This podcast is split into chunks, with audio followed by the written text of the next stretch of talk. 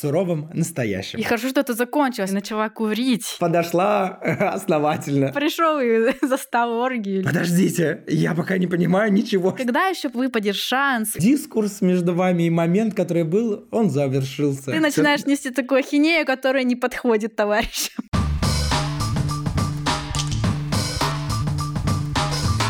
Здравствуй, меня зовут Дима Пюре, и ты слушаешь мой подкаст «Причиняю добро».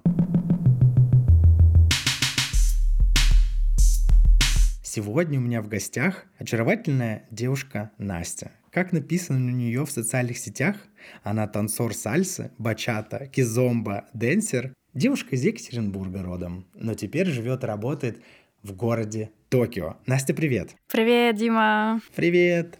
Рад тебя слышать и записываться из Осло с городом Токио. У меня первый такой опыт. Настя в будущем. Я в прошлом. Сейчас пребываю. Вы слушаете это в суровом настоящем. Перейдем к блиц вопросам, Настя. Давай.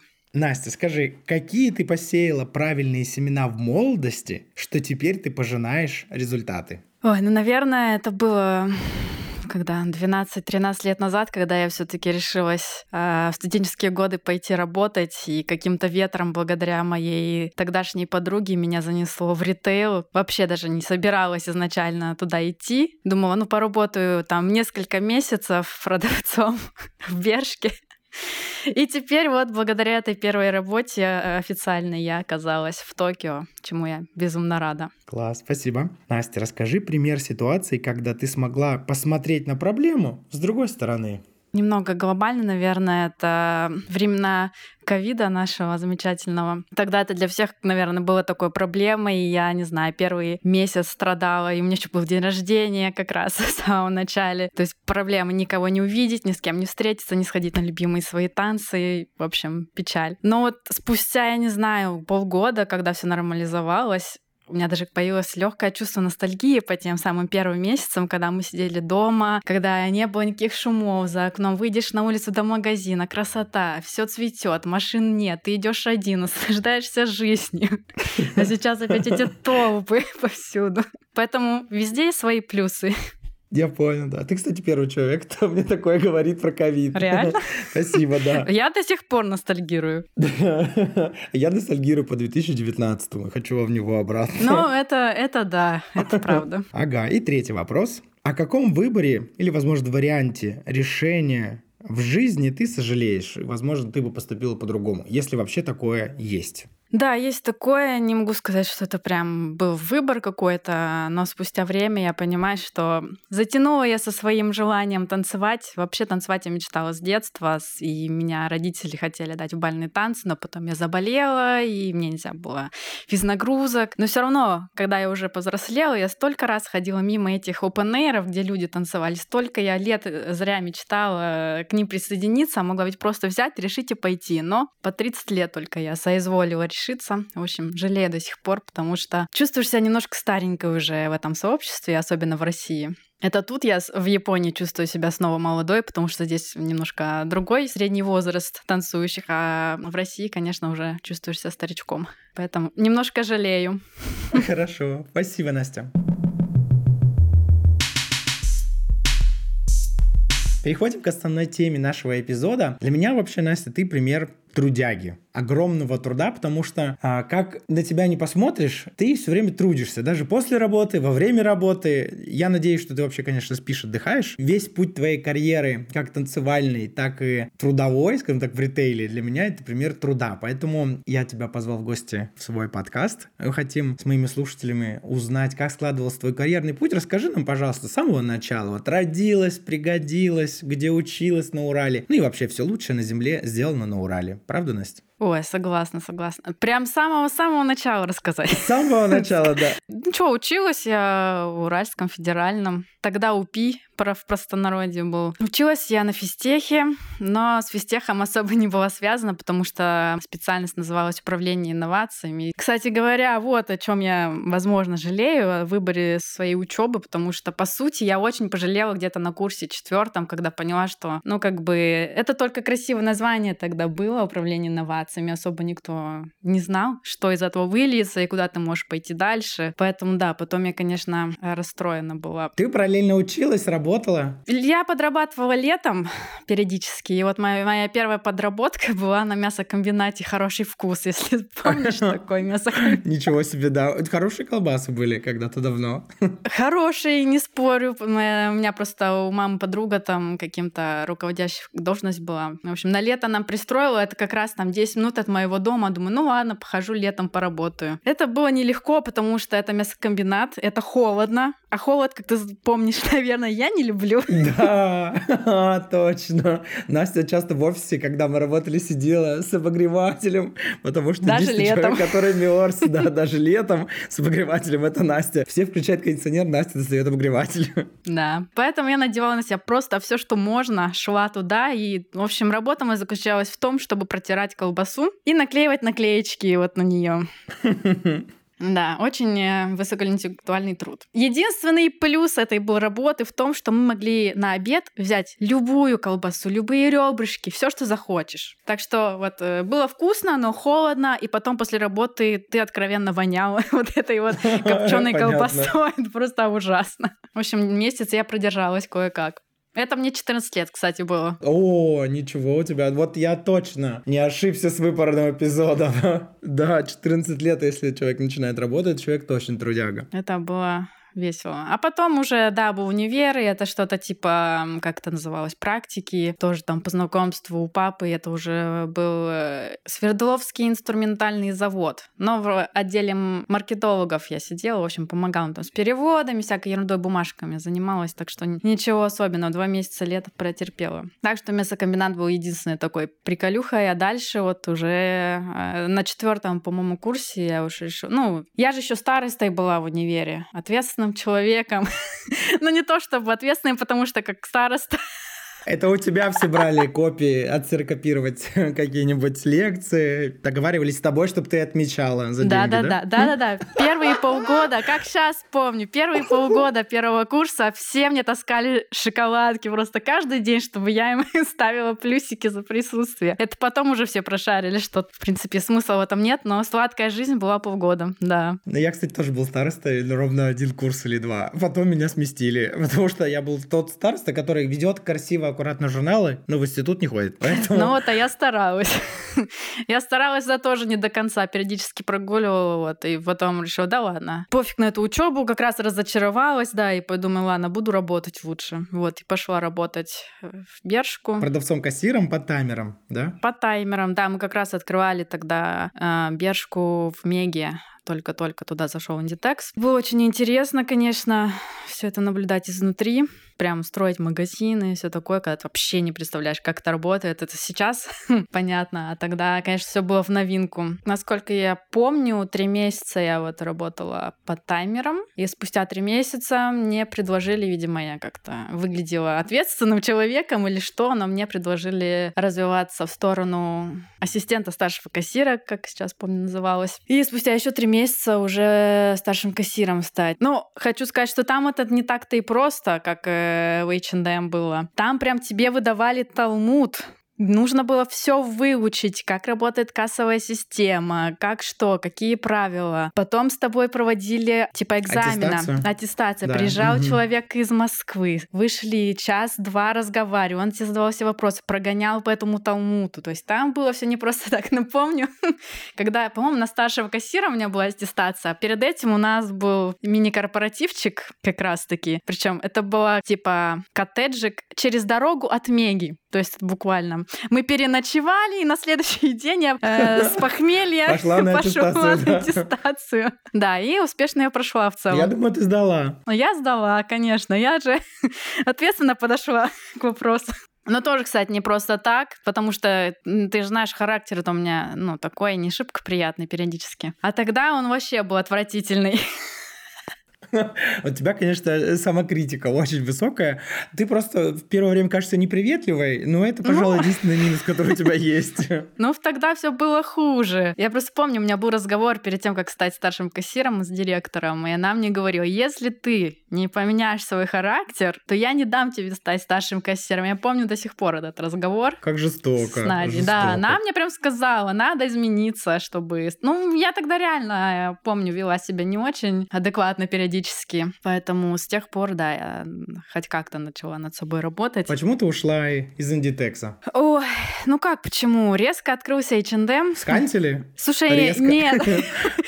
Ну, не то, что резко. Мои коллеги HR тебя Нет, нет, нет, нет, нет, не так. Все резко пошли из Индитекса, вот прям реально волной, все пошли в H&M. А я, я как бы H&M особо не любила, ну, издалека. То есть мне, я пыталась туда зайти, пошопиться, но для меня это таким рынком всегда выглядело. Все что-то валяется, куча товаров, все друг на друга похоже. Думаю, «Да нафига вообще это надо? Но потом все мои друзья, коллеги начали туда повально уходить, а потом приходить и рассказывать, как же там классно, какие там условия. Думаю, да что ж такое? Надо, наверное, посмотреть, как это изнутри-то выглядит. А, и еще плюс э, я же тогда встречалась встречалась с одним человечком, с которым я работала сначала в Бершке, а потом он ушел в Эйчик. Мгм, то есть ты ушла уже за отношениями. Ну, типа, я еще просто параллельно же закончила университет, это был как раз 2012 год. И я думаю, ну надо же что-то поменять в своей жизни. Ну, вот шила на мыло решила поменять и из,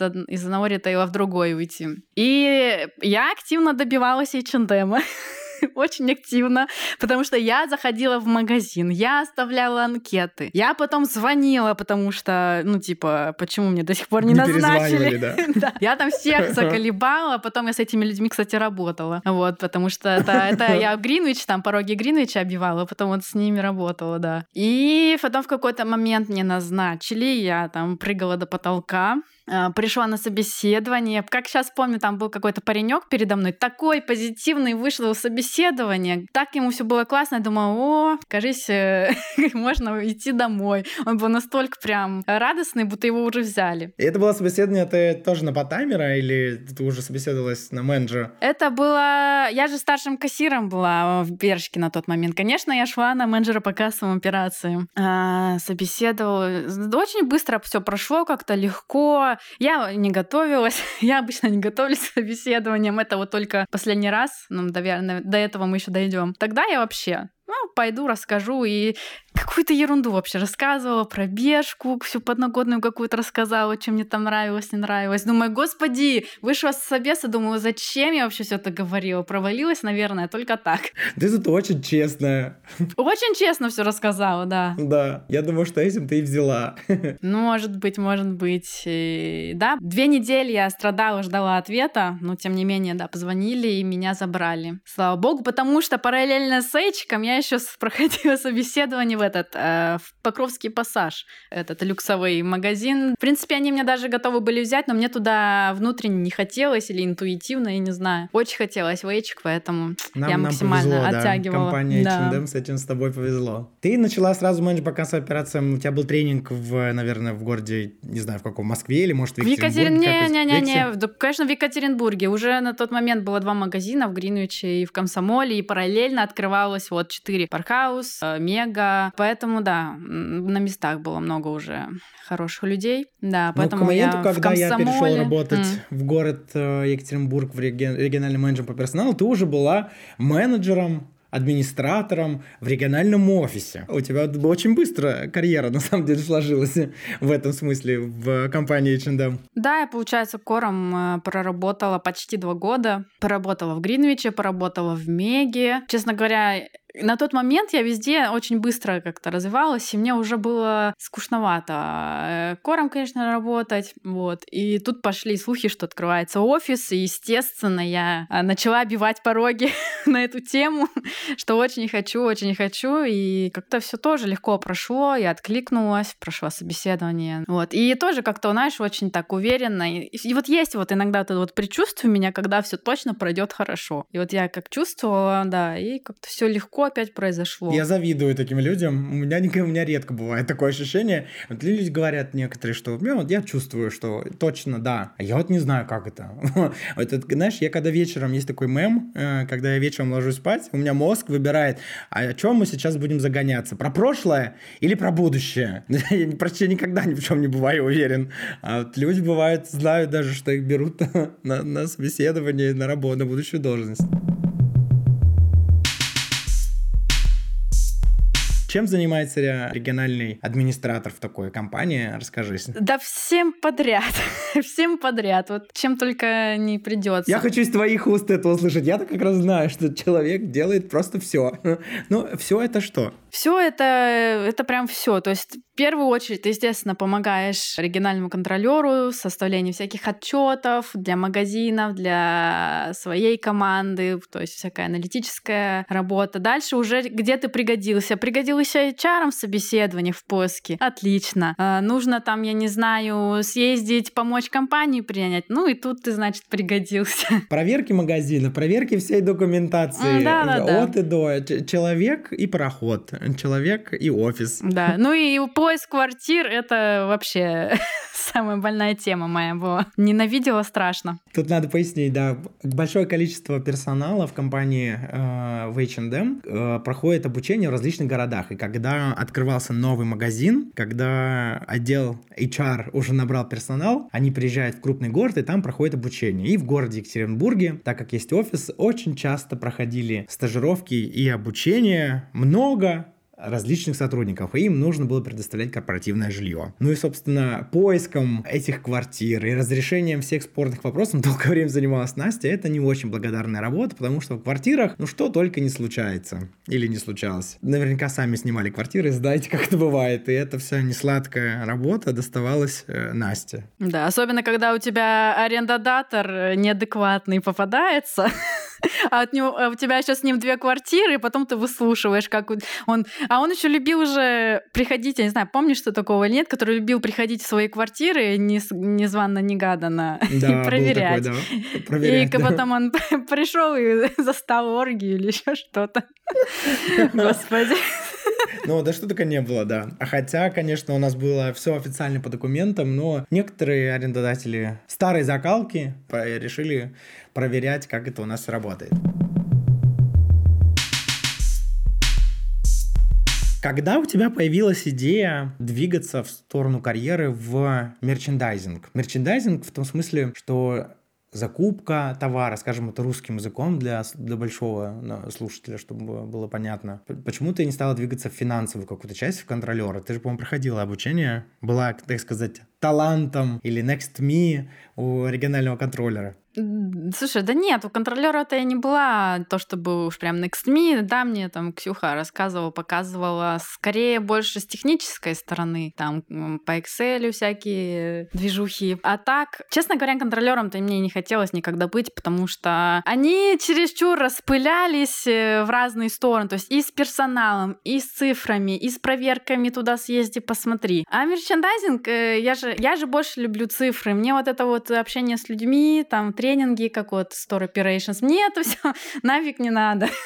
Я люблю сидеть себе спокойно с цифрами работать. Поэтому э, мерчендайзинг мне этим и нравился. Несмотря на то, что я особо не знала, чем они там занимаются, как это все выглядит, потому что все равно мы далеки от этого в эриях, то я как бы издалека, да, мне было интересно. И потом, когда у меня был очередной диалог э, с ременеджером, естественно, был вопрос спустя 4 года, как я уже была администратором, администратором, а что же я хочу дальше, потому что, естественно, 4 года заниматься одним и тем же, это, ну, правда, утомляет, им теряется мотивация, вот. И вот, да, тогда мы окончательно пришли к выводу, что мне очень интересно было бы развиваться в мерчендайзинге, у них как раз были программы талантов, и открылась вакансия, и вот, ну, правда, каким-то вот просто чудом чудеснейшим, не знаю каким, я туда смогла попасть. Э, я, я здесь тебя, да, прерву. И, э, это Настя считает, что это чудо, а я уверен, что это просто нет, результат большого нет. кропотливого труда. Нет, не спорь со мной. Я знаю, что тебе сложно присваивать свои какие-то успехи. А человек, который изо дня в день, много месяцев подряд, кропотливо работает над обратной связью, которую представляет ему руководитель, который выполняет все свои функциональные задачи и сверх этого почему-то потом удивляется, что каким-то чудом ее берут на следующую должность. Ну, удивляйся дальше. Я думаю, что, Настя, это результат твоего труда. Ну, я надеюсь. Ну, знаешь, сколько мнений вокруг этого ходило. Все равно же слухи до меня тоже долетали, что люди говорят. Ну, в принципе, мне, мне-то пофиг, что люди говорят. Э, и меня даже, наоборот, забавляет слышать э, что-то о себе. И ты переехала в Москву, в, уже в центральный офис, и была, стала мерчендайзером. Да. Расскажи, если с простыми словами для не, сотруд... не для слушателя, не сотрудника из компании, чем занимается мерчендайзер в такой в ритейле? Что конкретно ты делаешь? Делал тогда? В офисе в Москве? Ну, тут на несколько частей делится моя работа. Первая часть — это аналитика ежедневная, еженедельная, ежемесячная ты постоянно что-то анализируешь. Продажи магазинов, продажи какого-то конкретного товара, продажи какой-то конкретной компании, распродажи еще что-то. Далее это работа со стоками, потому что сток должен быть оптимизирован всегда, он должен быть свежий, актуальный, а, его должно быть ни много ни мало, достаточно. И он должен быть правильно распределен среди магазинов, кому побольше, кому поменьше, кто что лучше продает. А дальше ты должен проверить э, свои свои цены, а действительно ли они соответствуют рынку и конкурентам, э, и хорошая ли при этом у тебя маржа и так далее. В общем, много вариантов. Дальше ты смотришь на свой ассортимент, помогаешь э, ассортимент офису оптимизировать его в рамках э, каких-то локальных нужд, требований и запросов покупателей. То есть тут очень такая периодически даже креативная работа, аналитически креативная, я бы сказала. Как это выглядит со стороны, расскажу. Когда проходишь мимо отдела, в котором работает работала Настя, это люди, а, которые молча сидят и смотрят в два-в три монитора а, компьютерных либо ноутбука и что-то кликают перманентно. Кликают, кликают, кликают, кликают и смотрят из одного монитора в другой. В последнее время, конечно, там уже хотя бы были иногда какие-то картинки. До этого это был просто двухцветный монитор с какими-то цифрами. Мне работа кажется очень сложной, потому что когда мимо проходишь этого отдела, у них какой-нибудь отчетный завершается период, напряжение можно резать ножами воздуха. Слушай, ну Поэтому, ну, наверное, сделаем такое отступление. И у тебя есть э, очень креативное хобби, чтобы у тебя выход этой застойной энергии, когда ты только сидишь и кликаешь, куда-то из тела выходил. Я правильно понимаю? Прежде чем мы перейдем к международной карьере, расскажи про свое увлечение танцами. Что такое кизомба? Что такое бачата? Я вот человек, который никогда не танцевал. Для меня это все латиноамериканские танцы или нет?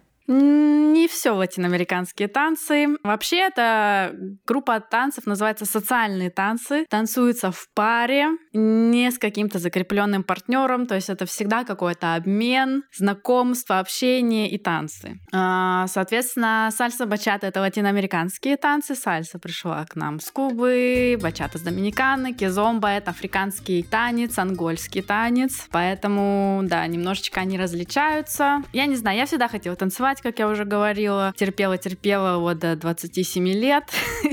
Вообще получилось интересно, потому что я тогда ходила в фитнес-клуб и очень увлеклась многие знают, что такое зумба. Я, я не знаю, Настя, что такое зумба. Расскажи. Серьезно? Но на самом деле, ну, это типа фитнес-программа такая, аэробика танцевальная, как раз-таки, где много заимствований из бачаты, из сальс, вот этих вот всех движений, ну и музыки, соответственно. Вот, и я прям это влеку, это все так активно, весело, задорно, и, ну, и музыка мне всегда подобная нравилась. И мы подружились с девочкой, которая была инструктором, а она как раз танцевала бачату, и она мне все зазывала вместе пойти там на open air или еще куда-то. Ты не училась этому, ты просто пошла, да? А, ну, а я ж стеснялась, я не училась. Нет. Потом в этот фитнес-клуб пришел кубинец работать, такой огромный дродастый парень. И знаешь, что оказалось, кто этот парень? Он оказался мужем моей одноклассницы, с которой мы дружили и сидели за одной партой последние два года. Вот это поворот! Муж! А он, ну реально, это просто ну, как бы тогда еще не так много афроамериканцев было в Екатеринбурге. То есть э, на тот момент это такой, боже мой, кто это? ну и я начала к нему ходить, потому что он как раз там давал все основы сальсы бачаты. И вот я с ним поднабралась, так сказать, э, опыту, и с той девочкой решила пойти все-таки на Open Air к Ельцин-центру. А, лето, жара, пришла.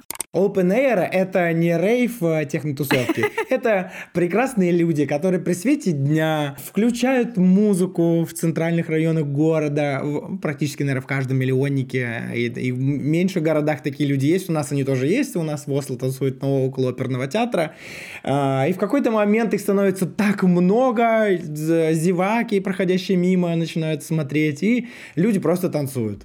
А как вы договариваетесь об этом? У вас есть какой-то форум, чаты? У нас есть ВКонтакте. Да, вот для танцоров ВКонтакте до сих пор э, основная социальная сеть. Я только лишь по из-за танцев до сих пор сижу ВКонтакте, потому что там все вот эти чаты, там все эти группы, опросы, кто куда пойдет. Э, ну, как бы там это все живо до сих пор. Поэтому обычно создаются мероприятия, посты, и люди, собственно, так и узнают, куда нужно пойти и где будет эта тусовка. Ты когда-то участвовал в соревнованиях? Я участвовала. Ну, скажу так, это называется Джек and Jill. Это как жеребьевка. Ты не знаешь, какая будет музыка, ты не знаешь, с кем будешь танцевать. Ты приходишь, девочки, мальчики, вы встаете в круг, и там, не знаю, судья говорит, типа, партнерши, два партнера налево. И каждый раз вы меняетесь, то есть хороший тебе попадется партнер, плохой, ты никогда не знаешь, как с ним станцуешь. Поэтому, да, я поначалу пыталась, но все равно ты когда нервничаешь, ты не можешь так расслабиться, как в обычном танце. И когда тебя судят, особенно когда приезжают звезды там из Испании, из Европы, откуда-либо топовые, естественно, ты еще больше нервничаешь от этого. Ну, в общем, я как-то... Ну да, давление такое, да, стресс это давление, твое, стресс, и я что-то пыталась несколько раз, и, ну, где-то там занимала какие-то призовые, там, второе, третье место. Ну, кайфа от этого я не испытывала чувствовала никакого.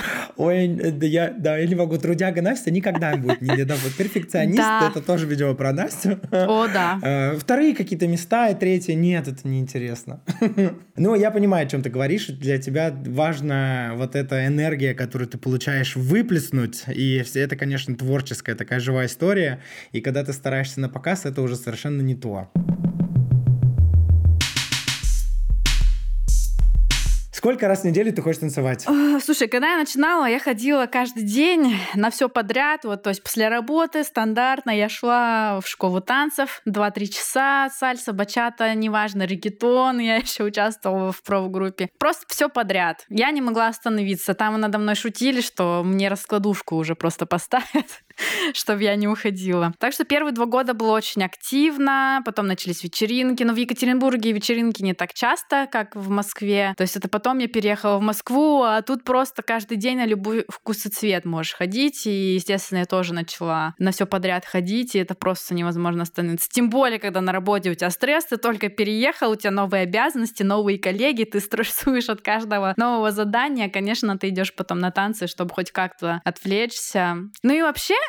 вот в чем еще плюс танцев, куда бы ты ни переехал, в какую страну бы ты ни переехал, ты всегда найдешь друзей. Я на второй день, как переехала в Токио, нашла свое комьюнити. То есть, если бы не танцы, я не знаю, что бы я сейчас делала. Мне кажется, я бы рыдала в подушку, скучая по, по России, наверное. А с танцами я вообще не чувствую как-то одиночества или чего-то еще. Поэтому это прям реально помогает. Ну, это так и выглядит по твоему, собственно, Инстаграму. Ну, и на самом деле это здравая идея, как э, себя создать ту референтную группу и создать для себя, ну, как ты сказала, комьюнити, чтобы социальная смерть в эмиграции была не так остра. А социальная смерть, конечно, существует, потому что, ну, и для тебя, наверное, это еще особо э, актуально из-за разницы во времени. Сейчас мы до этого дойдем.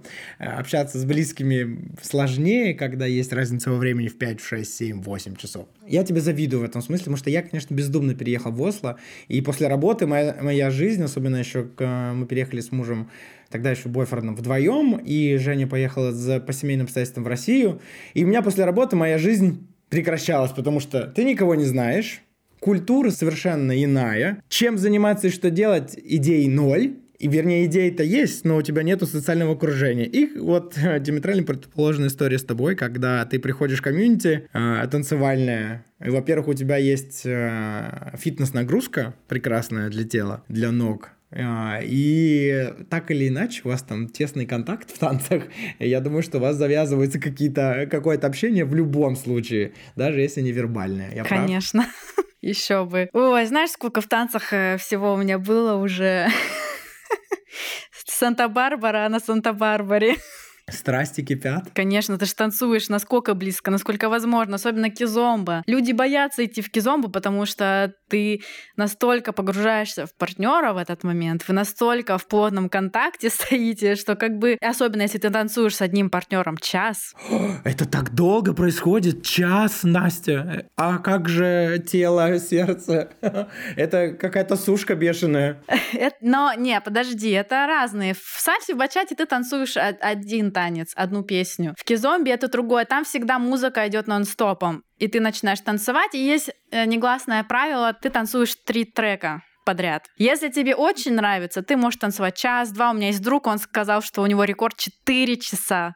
4 часа нон-стоп без, без, без стимуляторов, без каких-либо Слушай, ну там не настолько активный танец. Есть, знаешь, такое название, есть под стиль дюсер, и он выглядит так со стороны, будто бы люди просто стоят на месте. Но на самом деле между ними происходит... Там есть микроимпульсы, которые не так сильно заметны, микрошаги, но, ну, как бы со стороны может потому что ничего не происходит, но на самом деле там такая магия. Есть такое выражение, что ты в космосе. Вот кизом это тот танец, в котором ты можешь уйти в космос, закрыть глаза и просто час наслаждаться. Это практически как это тантрическая практика.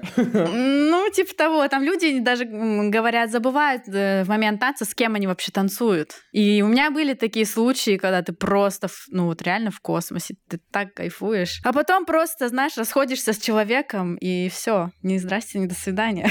Дискурс между вами и момент, который был, он завершился. Да. Я понял.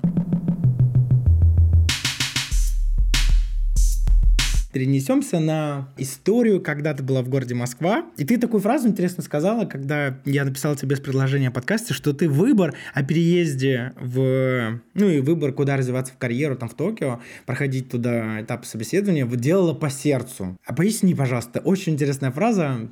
Как, как это выбор по сердцу? Вообще, если всю предысторию свою рассказать о том, как я решилась, вообще всегда хотела пожить э, за границей, Всегда было мне это интересно. И первый раз, когда я решила попробовать, это было еще в 2021, э, наверное, году, как раз за года всего, после пандемии. Я рассталась тогда с молодым человеком. Мне было тяжело и грустно, я решила все бросить и попробовать. Ну, естественно, без подготовки, без ничего. Я бы сказала чисто по приколу посмотреть, как оно происходит. А происходит оно совсем не так. То есть, если до этого я вообще никогда к собеседованиям не готовилась, то тут я поняла, что без подготовки, когда ты говоришь, как э, чувствуешь, всю правду режешь. Это херня. Это так не, не работает. Ты начинаешь нести такую ахинею, которая не подходит товарищам. Тем более европейцам. У них немножко все по-другому. Даже собеседования другие, но думаю, ты это да, э, сам знаешь. Да, другая культура. Да, поэтому, когда я начала э, проходить, считай, началась война, все закрылось, и, скорее всего, все понимали, что уже яичек не откроется, так оно и вышло. Естественно, чем раньше ты начнешь, тем больше шансов, что ты действительно куда-то прорвешься. Особенно, когда ты слышишь э, от всех коллег по очереди, как этот э, получил офер, тот получил офер, этот выбирал из двух. Ну, естественно, это на тебя начинает немножко давить, ты начинаешь еще больше переживать, стрессовать. Э, а когда ты начинаешь получать получать первые свои отказы, начинаешь думать, да что ж с собой не так? Ты же вообще ни разу не хуже. Короче, я пережила за это лето бурю эмоций, начала курить, не поверишь. Mm, ух ты, да. IQOS или сигареты? Ну, вот эти вот э, вейпы сладенькие, а, вкусненькие. Понятно, да. Ну и вот, начала я, значит, свой путь собеседований активный. В какой-то момент, когда я уже получила, не знаю, пять отказов, руки, конечно, уже начали опускаться. Когда уже у тебя половина твоих коллег разобрана, кто куда, ты начинаешь просто переживать. А мне же сложно готовиться к собеседованию, то, что до этого я не делала. Я переговорила со всеми, набралась советов, как что лучше сделать. Сделала целый PowerPoint-презентацию, чтобы ты понимал, с ответами на самые популярные вопросы. Подошла основательно. Основательно подошла А у нас на самом деле все там так подходили, я видела, там у ребят многих были заготовочки, талмуты с ответами, так что, в принципе, первые разы я просто тренировалась, видимо. Потом я уже знала ответы на все вопросы, на все э, задачки, потому что в задачки задают одни и те же, с одними и теми же цифрами. Я просто уже О, знала, как все решать, естественно. И в какой-то момент э, я, благодаря Елене Стерховой, она меня посоветовала в Центральной Европе, э, Head of Мерчу, французы, мы с ним чисто, она мне просто сказала, вот напиши ему, договорись с ним встретиться. Я сказала про тебя. Типа, ты классная, все дела. Им как раз нужны люди. Я ему написала. Просто уже, знаешь, готовая на все. Он говорит, все, кидай мне встречу на полчасика, созвонимся, с тобой пообщаемся. Вот. Ну, я и все и сделала. А он француз. Господи, с его акцентом я первые пять минут просто пыталась сообразить, что он мне говорит. Да, понимаю. Французский акцент интересный, да. И ты же не знаешь, что он тебя будет спрашивать, потому что это не собеседование, и он еще, ну, важный человек, и вообще не представляешь. Я просто нервничала, сидела, думаю, ну ладно, сейчас как-нибудь. Ну, я тут опять ситуацию отпустила, мы с ним что-то о том поговорили, о сем вроде очень позитивно, весело, а я про него просто слышала, что он очень серьезный, и некоторым он очень как бы, ну, не то, что не понравился, но насторожил. Произвел я из-за всех вот, да, я как-то тоже была заранее уже подготовлена и очень сильно из-за этого очковала. Но произошло все очень позитивно и прекрасно. В итоге все этапы с ним прошли успешно, а я параллельно же откликалась на все подряд, что мне нравилось. Ну и в какой-то момент э, я смотрю вакансия в Японию, думаю, ну по-любому нет. Ну, как бы Япония, это так далеко, кому я там нужна, так далеко куда-то ехать еще. Думаю, ну, по приколу откликнусь. В общем, откликнулась я по приколу и тоже параллельно проходила. А тут я не знаю, вот понимаешь, везде ты проходишь по три этапа примерно, что туда, что туда. И вот если сравнивать, то в Германии вот с этим вот французом все было очень как-то, вот последующие все этапы, все вопросы, все было очень напряженно. Вот я прям чувствовала, как меня колупали. все вопросы были вот, вот эти вот поведенческие. И вот мне прям было вот, ну, реально тяжело. Я прям вот чувствовала на себе, вот, что я отвечаю какую-то лабуду, и мне прям было так некомфортно. И после каждого собеседования выходила, думаю, господи, наверное, я провалилась. Хорошо, что это закончилось, да. И хорошо, что это закончилось. Но тем не менее, я получила от них офер, чему я, конечно, была безумно рада. И параллельно, пока я с ними общалась, я общалась еще с японцами. Но с ними все было вот просто наоборот. Все происходило так легко. Я прям чувствовала себя с ними так открыто, позитивно. И какие-то вопросы были, вот как мне, ну не знаю, как-то, которые мне нравилось. Я знала, как на них ответить. И как-то все так легко и просто, позитивно. Из собеседования выходила просто счастливой. Прям чувствовала, что вот оно, что мне нужно. Настя, а как был ли у них акцент? Ты понимала все хорошо? Я не знаю, японский, английский, есть ли акцент? Я ни разу не слышал. Есть, есть, есть. Э, в зависимости от э, уровня есть. Особенно если это корейский английский, то это вообще трендец, потому что у нас э, рынок Япония, Корея, и, соответственно, очень много корейцев работает в офисе. Вот это, конечно, жестко. Их я некоторых понимать вообще не могу. Просто. Я, я не могу передать. Это даже не ин, индусы, это еще хлеще.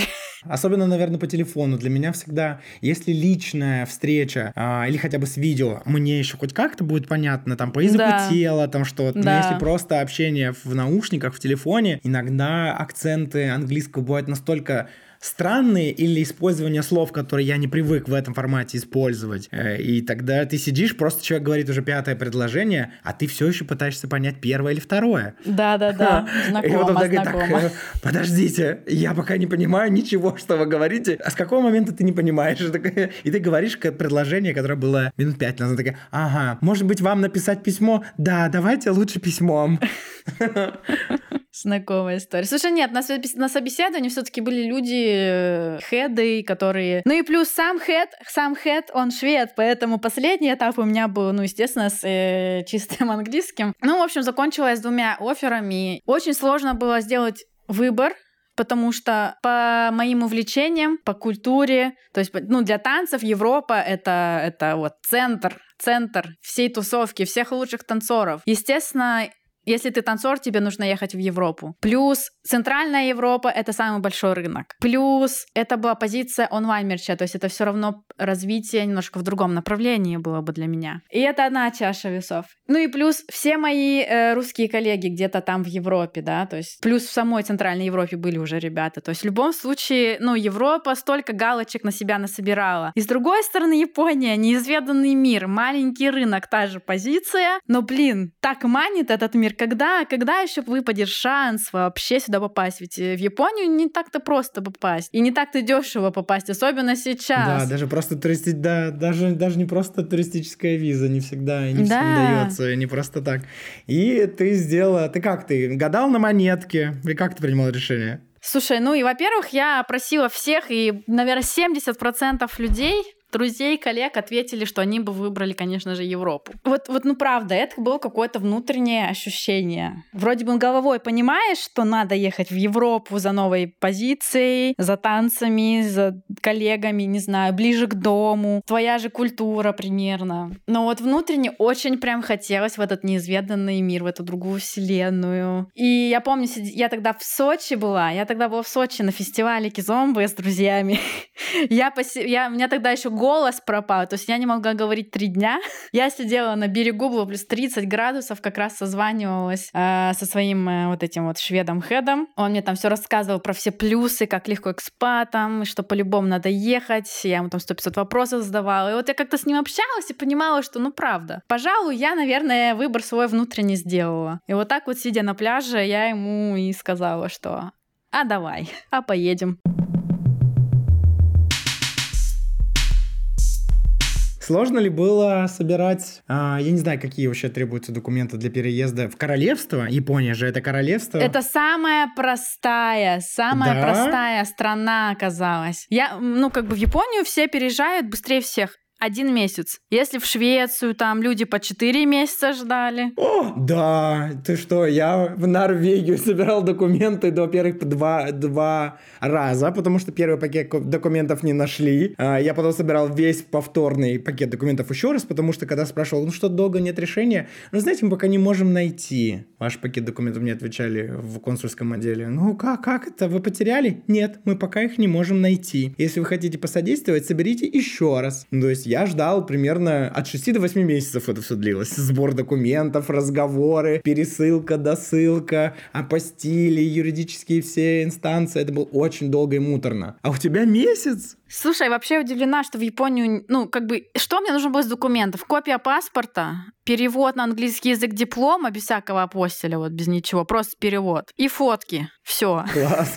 Ну и предложение о работе, конечно же. Ну да, да, ты ждешь там первые четыре недели, когда тебе из Японии пришлют скрин э, бумажки вот этой вот скан важной. А, и все, ты с этой бумажкой с минимумом документов идешь в посольство раз-раз, и все готово. Через четыре дня виза в паспорте. Четыре дня. У тебя рабочая виза, расскажи, мы ничего не знаем, нам все интересно. Да, рабочая виза на пять лет. Ага, это рабочая виза. Рабочая виза на пять лет. Я просто, понимаешь, когда я переехала в Японию, я все говорят, что это передовая страна, все дела, возможно, в чем-то, но все, что касается услуг, все, что касается каких-то процессов. Блин, они так любят бумажки, они так любят бумажки. Я удивлена, что для визы нужно было всего лишь э, э, фотки, паспорт и диплом, потому что по факту для всех других действий тебе нужно заполнить кучу анкет в бумажном виде, э, собрать кучу документов и подождать еще две недели, и потом еще в бумажном виде тебе придет ответ. Ну, короче, тут э,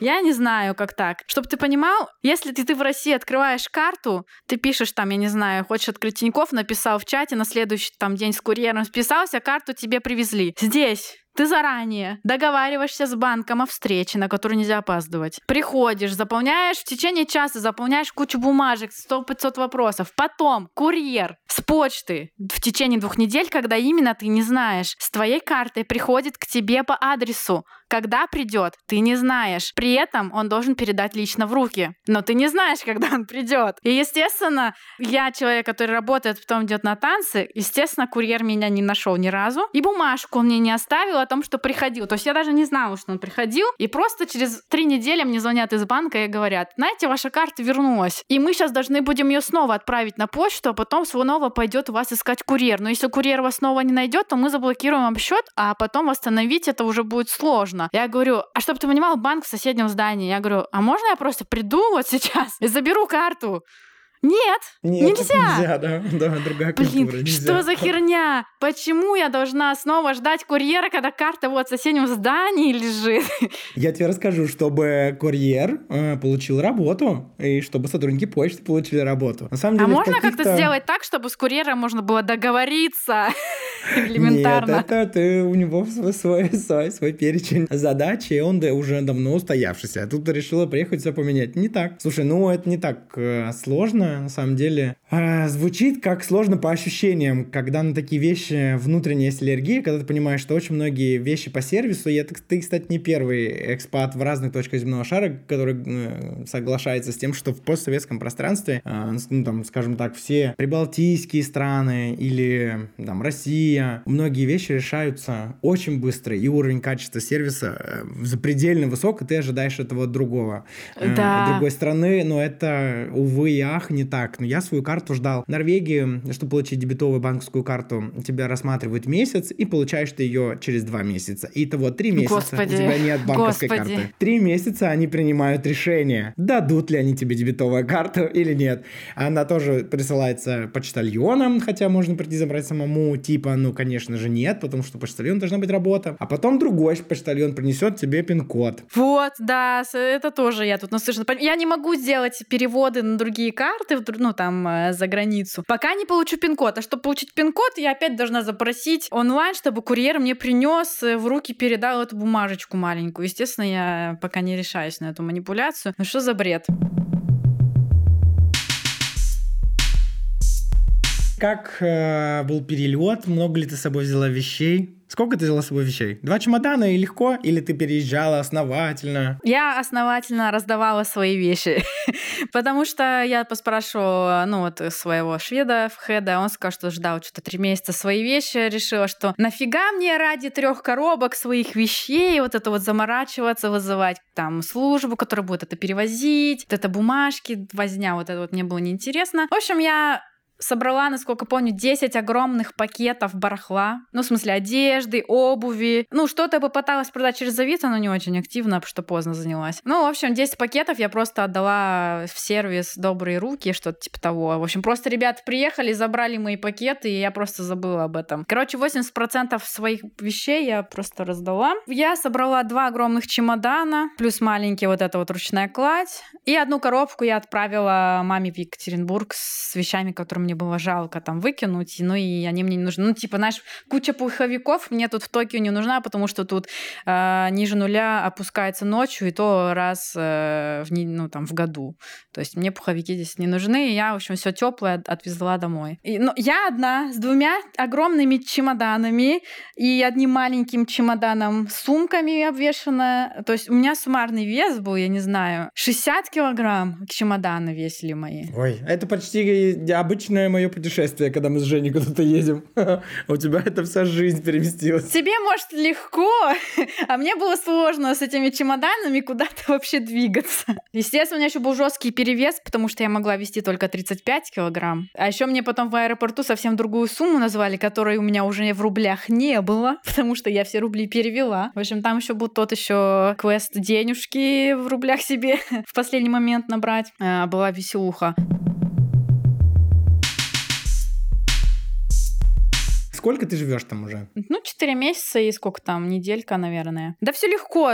Думала, будет сложнее, страшнее, как-то переживала. Как искать квартиру? Как первый день в офисе? Везде ли есть английские дублирование английскими буквами, все латиницей? Или везде только иероглифы? Как, кстати, как ты ориентируешься в городе? Столько вопросов. Давай начнем с того, что как прошел первый день в офисе и э, как это было? Наверное, крепко спала, потому что мозг сильно был перегружен английским с акцентом. Наоборот, Да? Наоборот, я вообще не могла уснуть. Ну, во-первых, я прилетела э, в пятницу, то есть я вылетела в четверг, летела сколько там, 17 часов.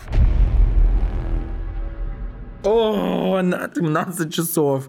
Боже мой, это можно два раза напиться, протрезветь и три раза покушать, поесть. Да, потому что была всего лишь маленькая у меня пересадочка, полтора часа. Ну, в общем, это была жесть. Понимаешь, в тот же день, как я приехала, я договорилась встретиться вот с э, русской коллегой, которая до меня за месяц здесь уже э, переехала. И мы с ней договорились, то есть я не спала, я летела, там периодически, конечно, отрубалась. В общем, я на этих эмоциях поехала с ней дальше встречаться, тусоваться в Токио в первый же свой день, не зная, что как работает, куда идти. Только деньги в аэропорту поменяла, думаю, да пофиг, пойду. Ну и все, мы с ней встретились. Ну, не то чтобы это, знаешь, как-то много тусовались, но хотя бы посмотрела, как тут что выглядит. Пришла домой, уснула. На следующий день я проснулась только в 4 часа дня, естественно. Ну и что ты думаешь, я решила делать? Пойти на танцы. Правильно, я спала, сходила на завтрак в 6 часов вечера, открыла Facebook, думаю, так, а, у меня же был единственный, короче, мой бывший товарищ, танцор, преподаватель, бразилец, а, я его поспрашивала, с кем можно по танцам тут встретиться. А я, знаешь, всех спрашиваю, никто вообще не знает о жизни танцевальной в Японии, просто мертва. Есть ли она или нет, да? Да, и существует ли она. И вот мне мой бывший скидывает контакт чувака. Они даже лично не знакомы, просто там, знаешь, он челлендж его сделал, они познакомились. Он мне просто дал его контакты, я ему написала, расскажи, что кого. А он очень открытый чувак из Индии, там мне, мне все рассказал, скинул кучу ссылок с мероприятий. Очень открытый, позвал сразу же уже там на свою тусовку. Я думаю, ну отлично, начало положено. В общем, я открываю все ссылки, смотрю, так, что есть сегодня. И смотрю, буквально через два часа вечеринка. Идти до нее час. Думаю, ну сейчас как раз прогуляюсь. Ну и все. Второй день, иначе я в Токио, я пошла на вечеринку и стала звездой. Сразу Ну, же. я представляю. Да, я с Настиного разрешения добавлю, э, конечно, ссылку на Настин блог, чтобы посмотреть. Она не активно его ведет, но периодически у нее то что-то появляется. А, Я представляю, что э, у тебя все еще длинная коса, э, волосы у тебя. ещё. Все длинная девушка, практически, не знаю, как истинно русская красавица или славянская красавица. Только что кокошника тебе не хватает. У тебя огромная русая коса, э, ниже плеч точно. Попочно. И- Ниже попы периодически. Да, да. Яркий макияж, если еще сделать, яркие красные губы, то, наверное, любая мечта, э, голубая мечта любого японского мужчины. Да.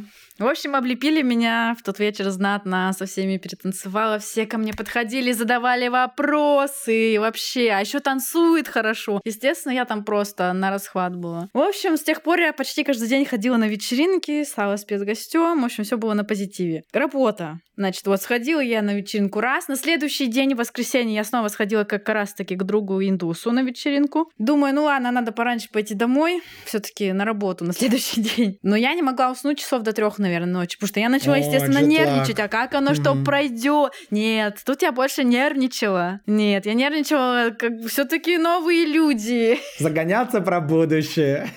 Да. Конечно. Плюс еще это ж понедельник, день тяжелый, это же день аналитики, а ты понятия не имеешь, что происходит на этом рынке и как они вообще работают. Естественно, я пришла пораньше, меня встретили, там были плакаты, они от руки нарисовали, там, я думаю, господи, какая милота. А я же еще пришла в первый день э, в футболке с Sailor Moon. Было нарисовано. Я подготовилась под Тоже дресс-коду подготовилась. Видишь, у вас и правда выбор по сердцу. И они подготовились, и ты подготовилась. Да. Ой, ну это приятно. Я горжусь за них, что они встретили тебя. У меня здесь не так прошло. э, в Скандинавии. Ну и, собственно, я приезжал в несколько этапов. Я не в какой-то момент пришел, и вот все, я пришел. Я приезжал до этого, там на пару денечков, до этого. У тебя было погружение сразу в работу, или у тебя какое-то было небольшое обучение вводный про рынок? Как это было? Или с первого дня Да нет, конечно, сразу же в море кинули меня. Сразу совсем разбираюсь. э, Ну, в принципе, что, работа, понимаешь, та же, только другие люди, рынок и покупатели. Корпоративный язык английский, да? Ты, вы работаете на английском, общаетесь в офисе. Да, слава богу, потому что офис состоит 50% экспаты из разных стран. Из Америки, Польши, я не знаю, там Румынии, откуда хочешь. У нас есть там из э, Таиланда, из Китая, из Кореи. Ну, в общем, реально. Кого только нет в нашей компании, поэтому все говорят на английском. Даже если плохо, ну, стараются. Переписка тоже вся на английском. Конечно, конечно. Но э, товарищи в магазинах английский не знают. Вообще, я тебе так скажу, английский тут, э, я, я думаю, в России лучше говорят на английском. Серьезно? Серьезно, ты приходишь в магазин, они элементарных слов не знают. Ну, наверное, hello и там, я не знаю, thank you максимум, которые они знают. Но если ты будешь, ну, как бы пытаться разговаривать, ну, понятно, я живу в центральном районе, где много туристов, они еще, как бы, я не заморачиваюсь, но когда ты где-то подальше, забудь вообще, что такое английский язык, тебя не поймут. Вот. А как сама, как ты ориентируешься? Я японский не учу. Ну, как, я в Duolingo, знаешь, э, ну, каждый день стараюсь стараюсь открывать, что-то делать. По крайней мере, я а, выучила часть иероглифов. У них тут э, сколько? Три э, вариантов. То есть это хирогана — это иероглифы для японских слов. Катакана — это иероглифы для заимствованных слов. И канджи — это вот эти вот уже... для меня это какие-то страшные наскальные рисунки уже. Которые... В общем, комбинации вот хироганы и, ну, наверное, хироганы. Поэтому я часть хироганы... Ну, в принципе, я всю хирогану выучила. То есть, когда я, например, еду в метро, я могу прочитать прочитать название станции, потому что название станции они дублируют в хирогане, в канджи, на корейском и на английском. Но пока ты дождешься свой английский, ты можешь уже станцию свою проехать. Поэтому хотя бы могу прочитать. А на английском тут, ну, я бы не сказала, что много. Как называется станция метро, на которой ты живешь? А, Шибуя. Шибуя. А у тебя, как думаешь, у тебя есть акцент? Как ты произносишь? Тебе давали обратную связь, если ты вот что-то говоришь? Какие-то элементарные фразы? По-английски? Нет, не по-английски, по-японски. Слушай, я по-японски стараюсь тут не разговаривать.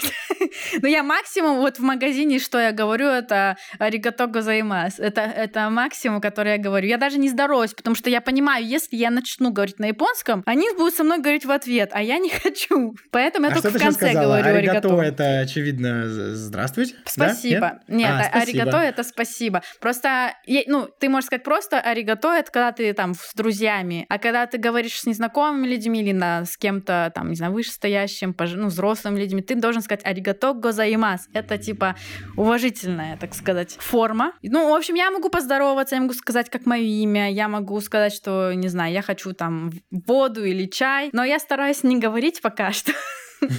Понятно, Немножко все равно какой-то барьер. Да? Ну и чтобы они, да, не, не пытались со мной на японском говорить. Естественно, я сейчас слышу, как ну, люди все равно вокруг разговаривают. Я, в принципе, более-менее как-то могу какие-то знакомые слова услышать. Ну и примерно я сейчас знаю, как строится речь. Очень по-другому здесь все строится, очень по-другому. У них много каких-то связующих вот э, частичек, которые тут ты говоришь это к еде, это к местоимениям, а к... ну, в общем, очень по-другому все строится. Я видел карту токийского метро. Как ты ориентируешься? О, это боже же невозможно. мой. Метро — это просто жесть. Я страдала первый месяц, наверное. Не знаю, может, ты видел сторис или нет. Периодически я выкладывала сторис в ночи, когда я выходила не на той станции, потому что, ну, просто блин, так вышло. Потому что у них есть такие станции, где ты начинаешь в одной ветке, а потом он переходит, Внезапно сука, в другую. другую да. И ты такой раз, и немножечко в получасе пешком в другой станции закончил, а как бы время уже час ночи, и все, до свидания. Понимаешь, я всегда пользуюсь картами, э, вот это Google Maps, который тебе говорит, во сколько приедет твой поезд, куда тебе нужно сесть, в какой тебе нужно вагон зайти. Сука, ну нет, три раза я заканчивала не там, вообще не понимала, каким образом. Ну, по- наверное, потому что расписание все таки периодически, окей, этот поезд идет до сюда, а этот может свернуть. Ну, я же не обращала внимания максимально. Но в целом, что, в чем плюс? Я не очковала, когда я куда-то уезжала туда, потому что Япония реально самая безопасная страна. То есть ты можешь идти одна, не знаю, в короткой юбке, раздетая, как хочешь. К тебе никто не подойдет. Никого не будет. Тут темно, э, кто-то может идти мимо, но к тебе никто не докопается вот ни разу. Никто, машина не остановится, никто не будет кричать, эй, девушка, там, и так далее. Поэтому я не переживаю, когда я пешком где-то посреди ночи. Ну, в принципе, я и в Москве не переживала. Ну, ты девушка с пионерского поселка, с города из Ну, в целом, да, я могу за себя постоять. Достаточно бойкий, да, товарищ. Скажи, ты спишь днем? Рабочий сон у тебя есть? Это самые популярные пошлые вопросы про Японию, которые буду тебе задавать. Нет, У тебя нет дневного сна. Не с твоей работой, невозможно, да? Я не слышу, чтобы, честно говоря, кто-то реально днем спал. Может, потому что я работаю в интернациональной международной компании, может, в японских все по-другому. А в метро спят люди? В метро люди блюют, походу. Потому что, блин, вот реально, Азиаты слабенькие, но пьют они, походу, как русские, каждый день. Потому что даже в будние дни ты идешь, и в 10 вечера обязательно кто-нибудь блюет. На улице, в метро объедет облеванный, обязательно. Мальчики, девочки, неважно, кто-нибудь будет валяться.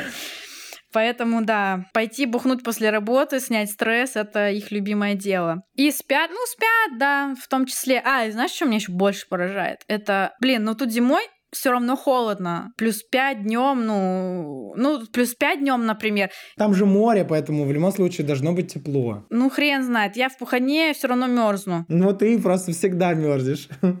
Ну, блин, люди вокруг одеты. У нас в России в плюс 5 никто не будет идти на улице в короткой юбке без колготок. В пухане, но без колготок.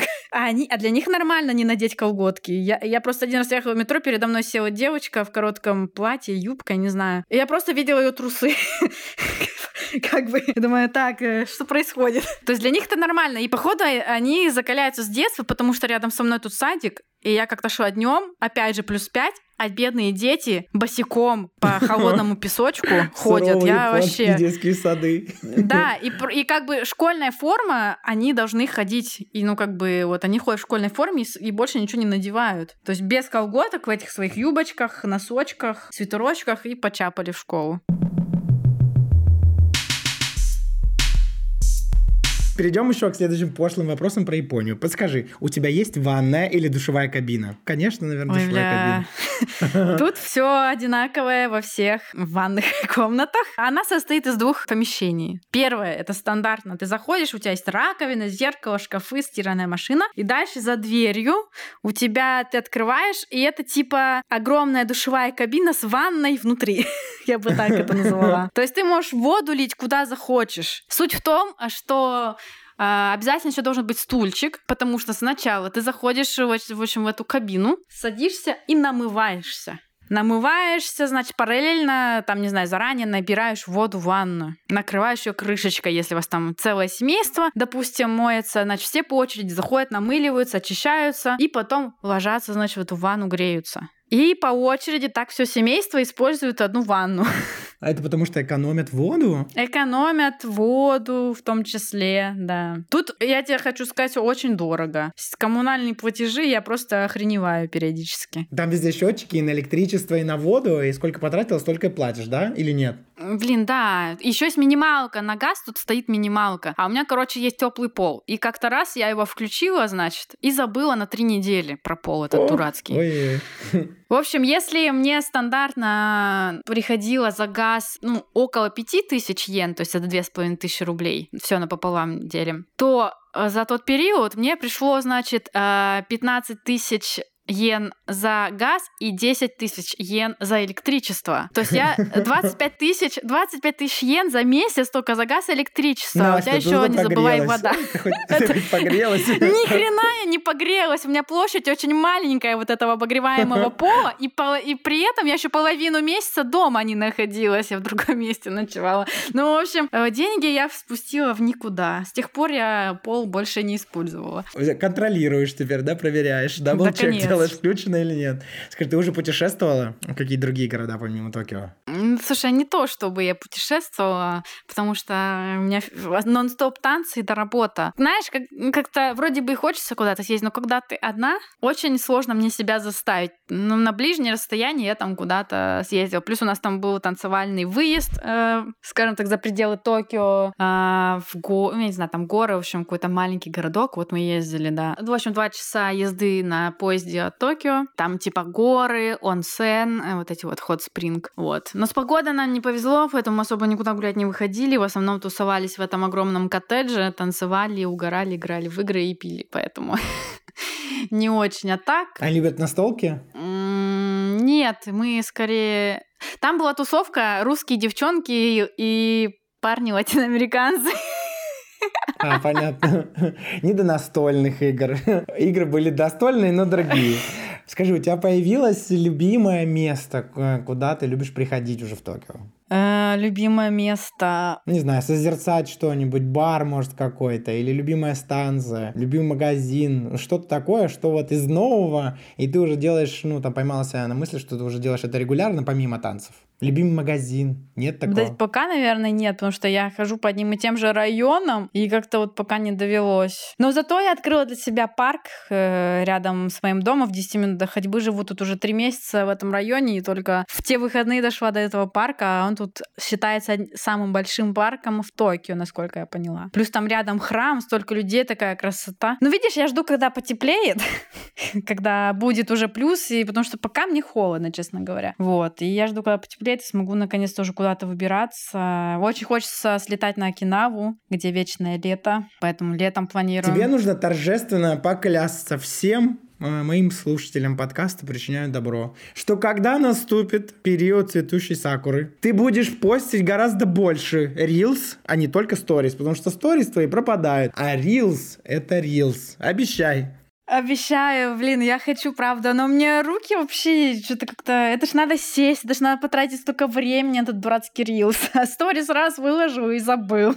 Но я очень стараюсь. Там есть такая функция, потом, э, даже если хотя бы ты просто делаешь сторис, ладно, я сниму с тебя это давление. Когда ты делаешь сторис, потом Инстаграм сам тебе предлагает я видела. сделать джем я видела. из этих, ну... да. Поэтому хотя бы сторис снимай, он тебе потом точно предложит. Насколько я знаю, просто цветущая сакура это год на год не приходится, это бывает Слушай, я я уже видела в прошлые выходные, уже видела цветение. О, да. Серьезно? Ну, оно так слабенько Ой, пока.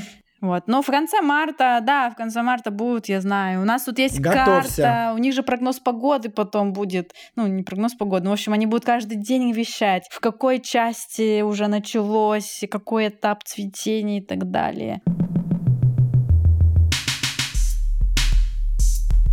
Как ты учила английский язык? Ты его со школы или ты занималась а, потому что даже если у моего слушателя, у вас тебя сложилось ощущение, что карьера сложилась у нас очень легко и непринужденно, как она рассказывает чудесами, это не так. Помимо большого труда и цели, когда ты двигаешься очень долго к своей, а, я так понимаю, что у Настя была цель попробовать опыт работы в другой стране, у меня такая же была в свое время цель. Один фактор нужен такой, один такой момент важный. Это английский язык. Без него никуда. Так вот, как ты его учила, расскажи. Ну, э, всегда он был в фокусе у меня с детства, и родители мне всегда пинали в эту сторону. Ну, понятное дело, что в школе английский это как бы ни о чем, поэтому я ходила в талисман, это языковая школа. Один год у меня был с носителем языка, Поэтому, в принципе, со школы, со старших классов, мне кажется, я занималась английским постоянно. Вот. Я так рад, что ты так ответила, потому что я не знал, ответишь ли так или нет. Когда ты в детстве это делаешь, учишь, да, ты не можешь быть уверен, что результатами этого труда ты когда-нибудь воспользуешься. Вот вспоминая себя, я тоже учил его с детства, и это всегда какая-то каторга, потому что думаю, блин, ну вот это мне... Вот ты же не понимаешь, у тебя нет в детстве понимания или в молодости.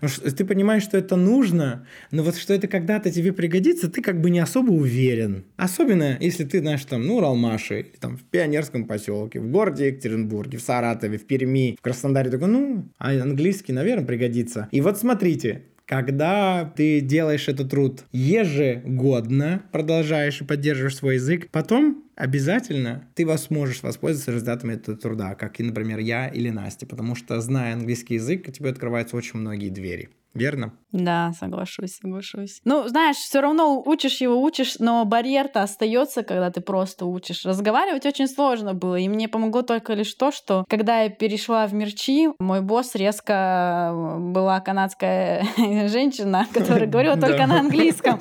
Поэтому мне пришлось очень резко переключиться на английский язык, когда все встречи проходили только на английском языке, а ты еще только-только начинал в него в разговорный, так сказать, въезжать. Поэтому, конечно, дело практики. Без нее никуда.